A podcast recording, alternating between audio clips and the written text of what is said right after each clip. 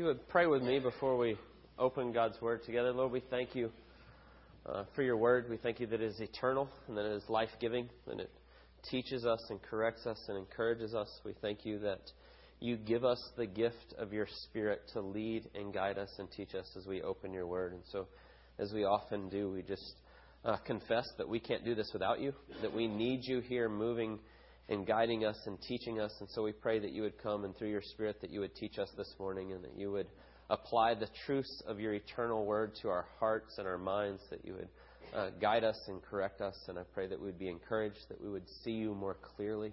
I pray if there's areas in our life that we need convicting, that your Spirit would convict us, but then also remind us of the grace that you freely give to us. And I pray that in all those things that we would see you more clearly, that we would see uh, the great gift that we have in Jesus and and how all of that holds together in you. And, and for that, we thank you. And we pray it all in Jesus' precious name. Amen. Amen.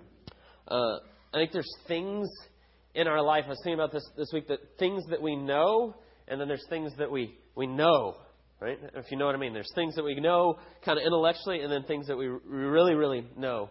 And, and I was thinking back to, to being in school. Uh, as most of you know, I've mentioned before, my undergraduate degree is in architecture. And so studying architecture and buildings and places and, and all this kind of different things, and, and you go in classes and you look at slides and you memorize who the architect was and when and why this is important and those sorts of things. And then uh, as I got out of school later on, I, got to, I was very fortunate to get to take a trip to Europe for a couple months and there was uh, all these buildings. I chose everywhere I wanted to go by the buildings I wanted to see in all these different places. And so I remember I, I knew uh, who Palladio was, and I knew in Vicenza there's all these buildings he did, and I knew the Villa Rotunda is there, and uh, and I knew that intellectually.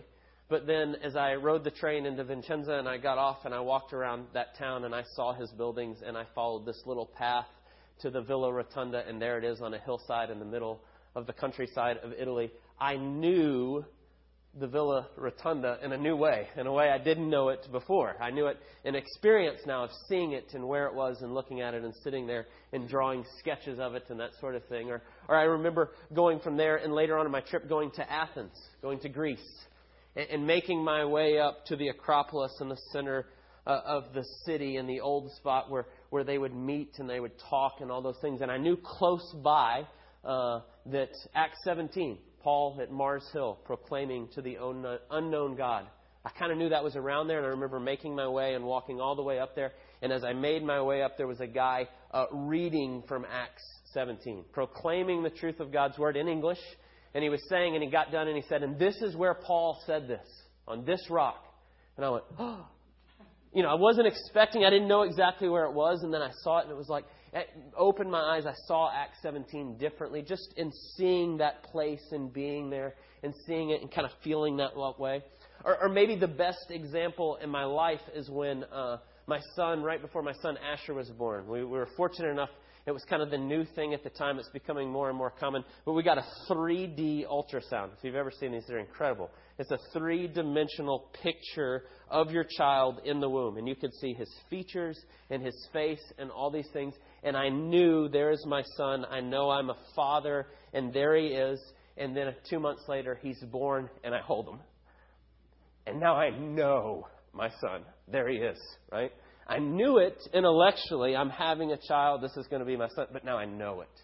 And so there's ways of, of knowing, and we know intellectually, and then there's no ways of knowing experientially and things that we go through, and then we see more fully. And it doesn't mean that we didn't know it before. It didn't mean that we didn't believe it before. It didn't mean that we weren't really believing that, but now we know it in a deeper and fuller way.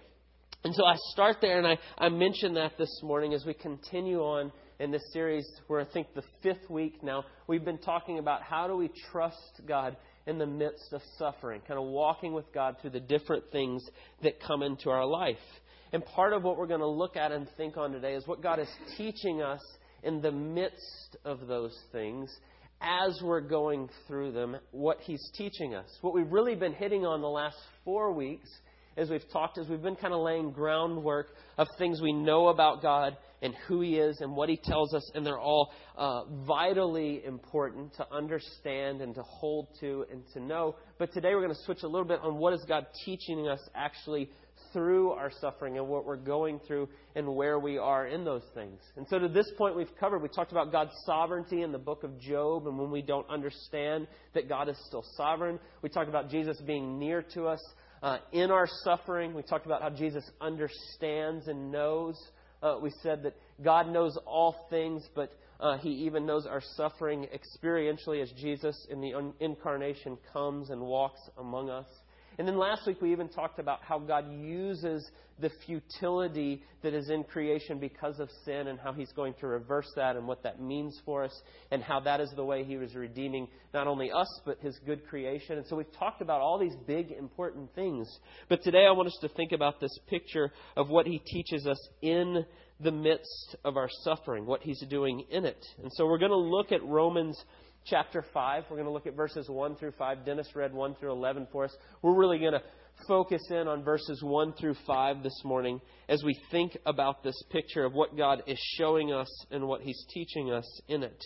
And so, what we're going to see is, is oftentimes I say this, I love to, to ask questions and we answer them. A lot of times we do three questions and then we'll go through those together. Today, I'm not going to do that. And the reason I'm not going to do that is there's kind of four things Paul's telling you, and they're just so clear and they're so uh, just straight right there. I don't need to have questions and tell you all this. I'm just going to show you those things. And so, what we're going to look at is what Paul tells us is happening in our suffering. And he talks about in verse 3, and we're really going to focus our time on verses 3, 4, and 5, but where he says, We rejoice in our sufferings, knowing that our suffering, and then he says, produces endurance. And endurance uh, then gives way to character, and then character, hope, and then he ends with this picture of the Holy Spirit being poured out in our lives and what that looks like this assurance that we have through the Spirit. And so that's what we're going to look at this perseverance, character, hope, and then this assurance that God gives us in all that. And so there's a lot of different byproducts of each one of those as we walk through them, and we're going to hit on a couple of those the next two weeks as we wrap up this series. But today, kind of big picture, what he shows us and what Paul tells us as God is teaching us through that. And so before we look at those four, the, the perseverance and the character and the hope and that assurance that's there, you have to set the foundation of what Paul says there at the beginning of that. And that's in verses 1 and 2 of chapter 5. Last week we were in Romans chapter 8, and I did in 30 seconds Romans 1 to 7, big picture, just trying to root us in where Paul's thinking is going. And so I'm not going to go through all that this morning, but just big picture, Paul really summarizes everything he tells us in Romans 1 through 4 in the first line of chapter 5 when he says, Therefore, since we have been justified by faith. He's just spent all this time telling us that we are sinners and we are separated from God, and it doesn't matter if you grew up religious or irreligious or what that looks like, that we all know our conscience bears witness. We have been separated from God because of our sin, and now Christ has come and done what we could never do for us. And he says, You are saved by faith in Christ alone and what he does. You get to Romans chapter uh, 3, and we always say the Romans road that just leads you straight through the picture of salvation and what God's done, that we have all sinned and fallen short of the glory of God and are justified by his grace as a gift through redemption that is in Christ Jesus. And so Paul reminds us kind of that. He does that often. He kind of summarizes what he said and, and what he's moving through. Uh, chapter 4, right before that, he tells us that it's always been that way. We've always been saved by faith. Abraham was saved by faith. That's his example in chapter 4. And so then he says, Therefore, since we have been justified by faith, we have peace with God through our Lord Jesus Christ. And through him we have also obtained access by faith into his grace in which we stand. And we rejoice in the hope of the glory of God. And that's really what we talked about last week. That we have this marvelous hope, this confident assurance in what is to come because of what Christ has done, that he is going to redeem all things, that he's going to uh, redeem his good creation. He's going to redeem us. He's going to redeem our bodies. He's going to set us in this new creation. And we talked about how wonderful that is. And we have this glorious hope that we are no longer separated from God because of our sin. When we put our faith in Jesus, He restores us, that He gives us access, and what a beautiful picture that is. So I just say that as kind of recap. That's the, the heart of the good news of Jesus Christ, the gospel of Jesus, that we're saved by what God does for us and restored into that relationship. And so Paul says there in verse 2, and in that we rejoice. And we say amen and absolutely yes.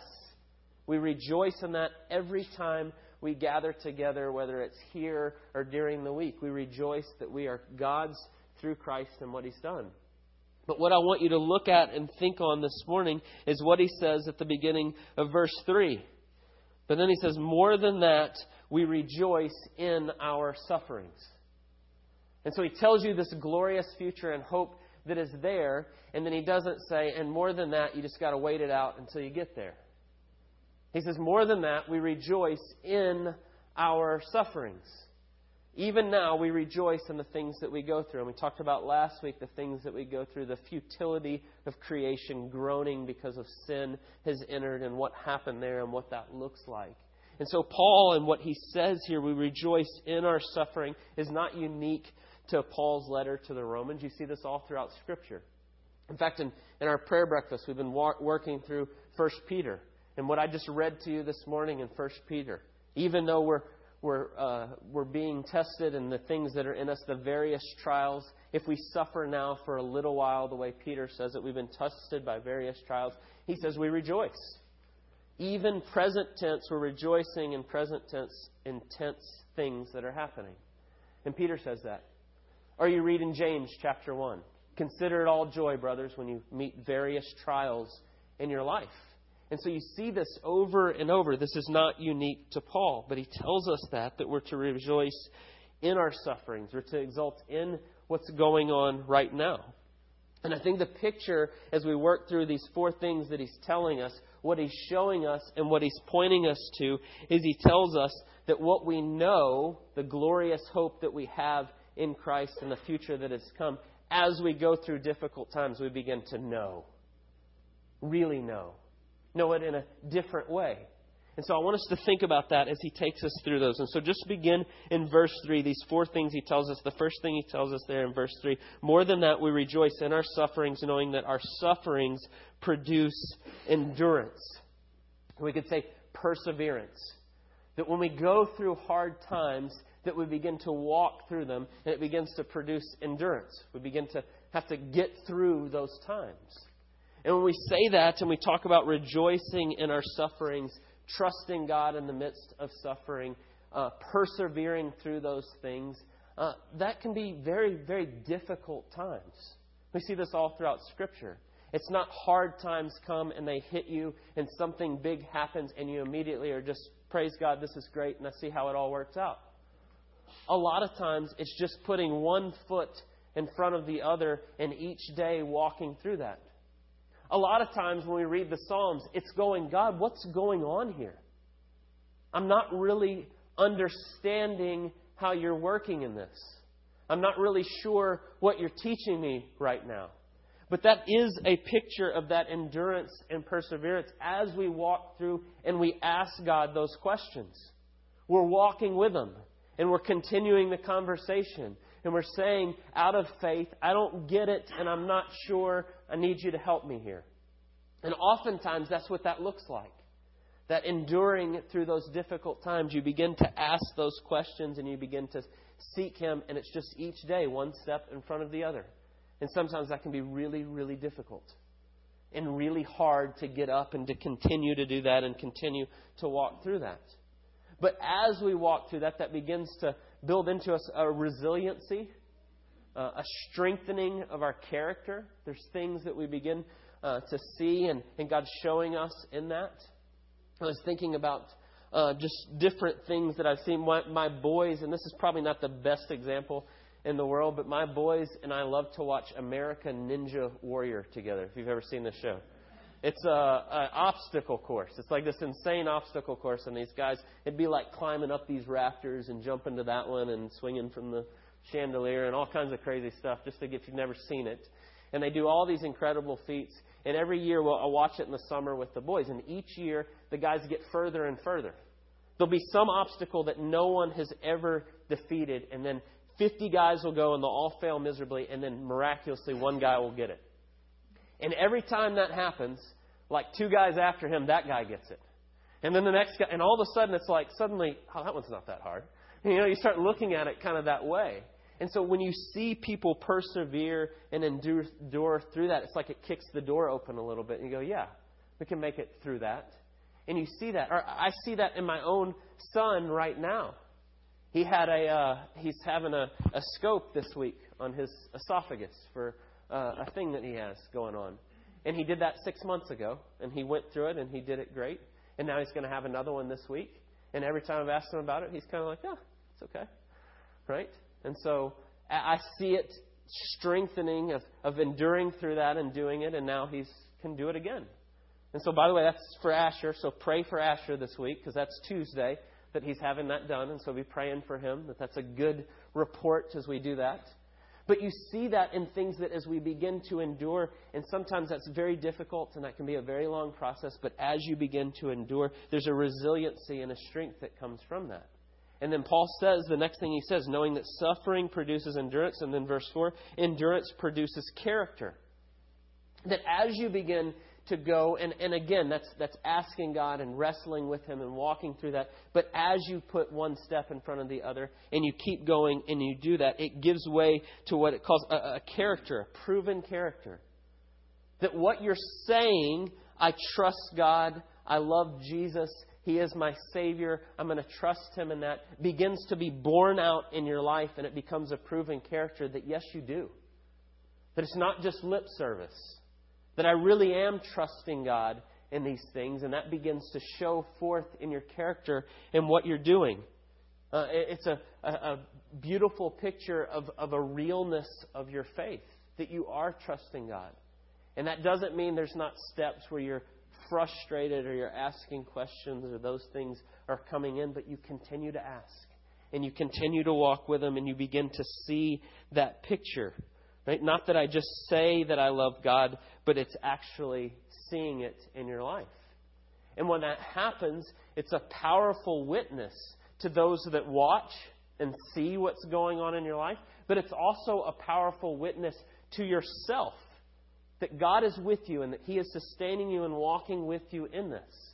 And those aren't easy times. It's not, but you start to see that He's there and He's walking with you, and it does become a, a marvelously powerful witness.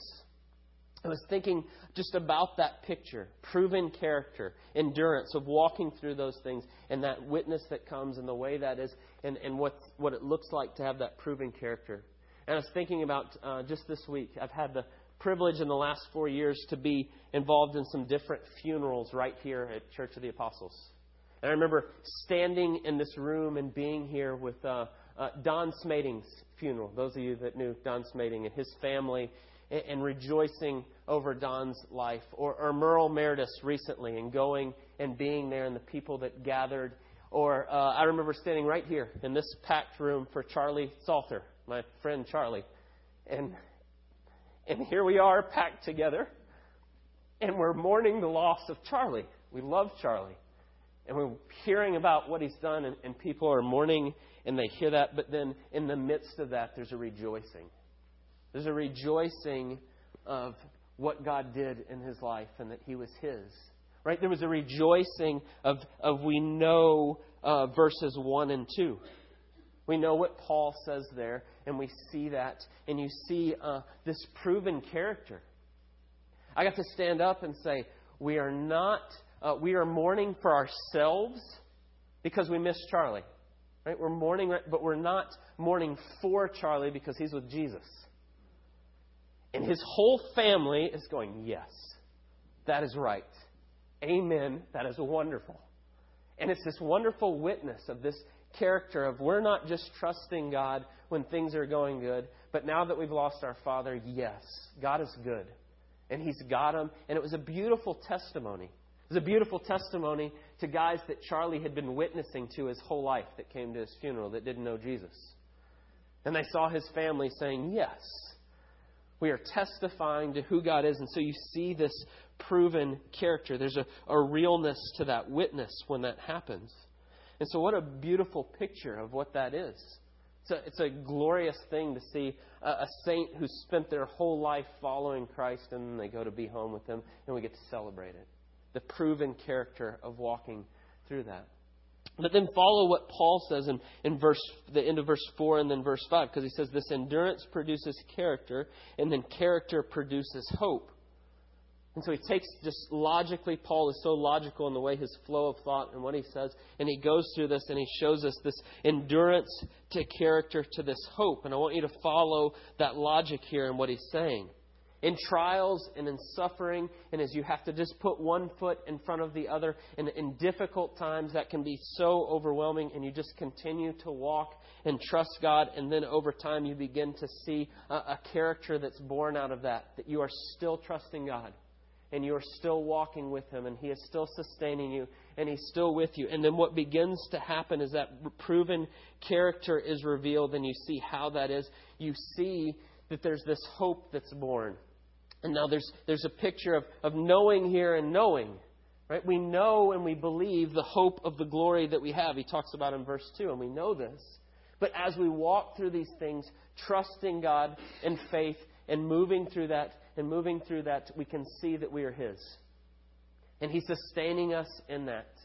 And it's giving us a clearer and clearer picture of like what we looked at last week in Romans 8. Those He called, He justified, and those He justified, He glorified. That He's going to finish that work as you walk through those things. And it begins to show us this hope that's in us. We see it more clearly. When we talk about biblical hope, we mean a confident assurance in the things that are to come. And as God sustains us in the most difficult of times, we see more and more clearly how we are His. And that He still has us, and that He's still walking with us, and He's still there in that. And the more that you see that, the more of a, a proven track record kind of emerges. Now, God was always faithful. He was always going to do what He said He was going to do. But in our limited, sinful self, sometimes we don't believe that or sometimes intellectually we say yes, and I know that, and I believe that, but we don't really believe it. Or we say, yes, I know God is good, and He is gracious, and I know He's kind, and I know He's not going to leave me, and He's going to sustain me through that. But maybe your view of God is from some relationship you had where somebody left you. And so you see it that way, and even though you intellectually know it, there's hurts in your life that makes you think maybe He's not. Right? Maybe he's like my earthly father and not the heavenly father that I know.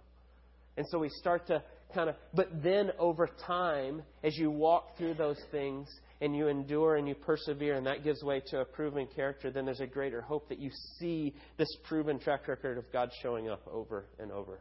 That He is who He says He is. And you begin to know what you knew, you begin to know more fully. You begin to see it in that way. It'd be like uh, if you're, I know a lot of UGA fans, a lot of Georgia football fans. If Mark Richt, the head coach of Georgia, were to uh, retire tomorrow or at the end of the season, and they could go and hire maybe the best coach there is. Maybe you can debate over who that is. Uh, I'll let you fill in the blank. A proven track record, or they say we're going to hire an unknown coordinator that you never heard of. What are you going to be more confident in. You're going to be confident in the proven guy that's done it over and over. And so when we walk through these things and we begin to see God showing up and, and walking with us, and that we see more clearly what He always was, but now we're seeing it in our life. And it's this more seeing more clearly what He's doing and a more and more confidence, and we begin to see how He's working. And so what we see just clearly as He brings us through is this endurance to character and then this character to hope that it shows us, proves to us, moves with us in that. And so then you get to the very last thing in verse 5. And hope does not put us to shame because God has been poured into our hearts through the Holy Spirit who has been given to us. And I love that picture, that thought there, because God's love has been poured into. It has been spread to every corner of your being through His Spirit. And you start to think about this picture and what Paul's taking us to. And there's this very uh, kind of real world. You make it through this, you endure through it. it. It bears witness to your character. And yes, that helps you. But then he gives you this ending part where he talks about the Holy Spirit, of rejoicing in your sufferings because God is pouring out his love in the Holy Spirit in you. And it's this assurance that God gives us, this experiential, the Spirit with us and working in our life. And I think there's a couple ways you can see that. You can look back on your life and say that I've endured through this and it's proven character and I've begun to see. And you can look back and you see cumulatively how the Holy Spirit was leading you and guiding you and holding you up and walking with you in that. And you begin to see that kind of cumulatively through your life. And you begin to see that you know more clearly who it is and what God's doing. And I see that as you read through and you think about that and how God does that. But I think there's another way to see this here. And I'm going to end with this as we just end this morning thinking about that. Uh, this Paul kind of appeals to this experience of God's love being poured out into your heart, being worked into every corner of your being through the Holy Spirit.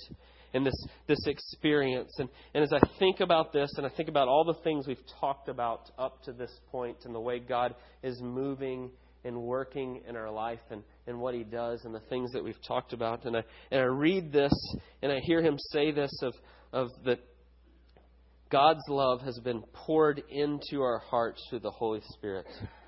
And I think about the things in my life. I just confess that I'm 37 years old. I'll be 38 in a month. And so a lot of you have a lot of years on me. Uh, the, the suffering and the experiences that I have known and gone through in my life pale in comparison to a lot of you. Just say that. I know that to be true, and, and I don't want to belittle what you've gone through or those kind of things, but I can only speak from my own experience. Some of you are younger than I am and have gone through harder things than I have gone through. It's not necessarily an age thing. But in my life and in my experience, when I read this, when he talks about more than that, we rejoice in our sufferings, seeing that God's love is poured into our hearts through the Holy Spirit. I can look at that and I can say, I not only intellectually know that, I know that.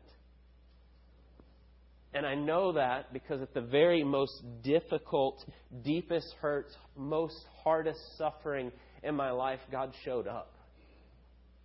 And it's not just something I intellectually know and I tell you, well, this is what the Bible says and this is what these words say, but it actually happened.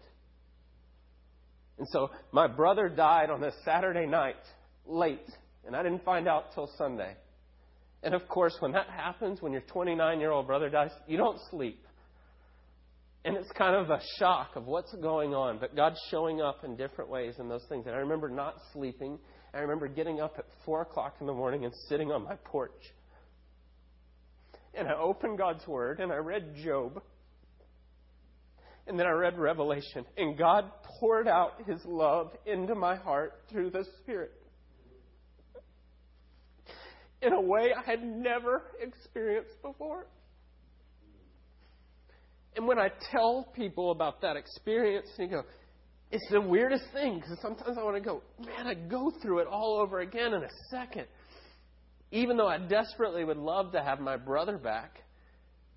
But I know the love of my Father, that His Spirit is there and leading and guiding. And I remember that so vividly. And I see it so clearly. And it's not just an intellectual thing of I'm still here and I'm still believing, which is true. Paul says all this. You walk through it and you continue to believe, and there's proven character, and you have a stronger hope, and that is all true. And there's these times, though, what we talked about a couple weeks ago, that God is near in our suffering. A few years before that, probably the two most vivid times. Joanna, before Asher was born, we lost our first baby, the very first one. And then the second one, everything seemed to be good, and we went back for an ultrasound, and the heartbeat was gone. And so the second one, and I remember just thinking, what's going on? You know, what I'm talking about, that putting one foot in front of the other. I don't really get this, God, and I'm not sure. And it wasn't, hey, praise God, this is so great, and we're rejoicing in our suffering. It was struggling through that. But I remember a week later going outside and running up my hill, and I'm listening to music and on my headphones and praying, and God poured out the love of His Son through His Spirit in my life. I went. Thank you, God, that He does that, that He shows up in those moments and He walks with you. And it's not always that way. There's days where it's long steps of what's going on, and I'm not sure.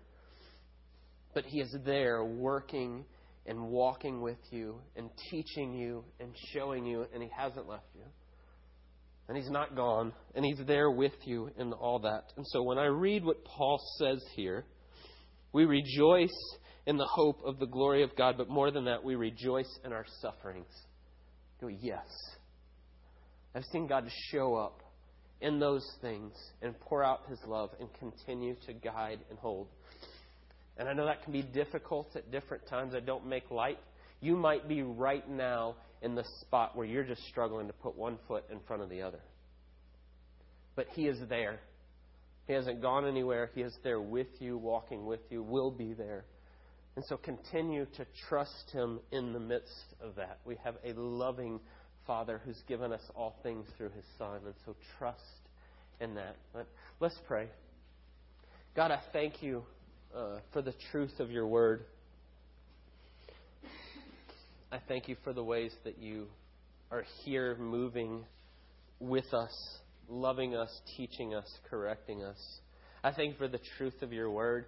And even as I see uh, today, as we shared in the time before this and the things that are going on, as Nathan shared today, that this passage was exactly what he was saying that your Spirit is moving in, all ways and in different places and, and through us and in us in ways far beyond our comprehension, and we thank you for that. I pray right now for those in this place that have very real suffering right in front of them this day, that they would know the love that you give us through Jesus, that they would know it in a very real way through your Spirit, that you would minister to them, that you would use people around them to encourage and love them and care for them we do thank you for all that you've given us, and we pray all of it in Jesus' precious name. Amen.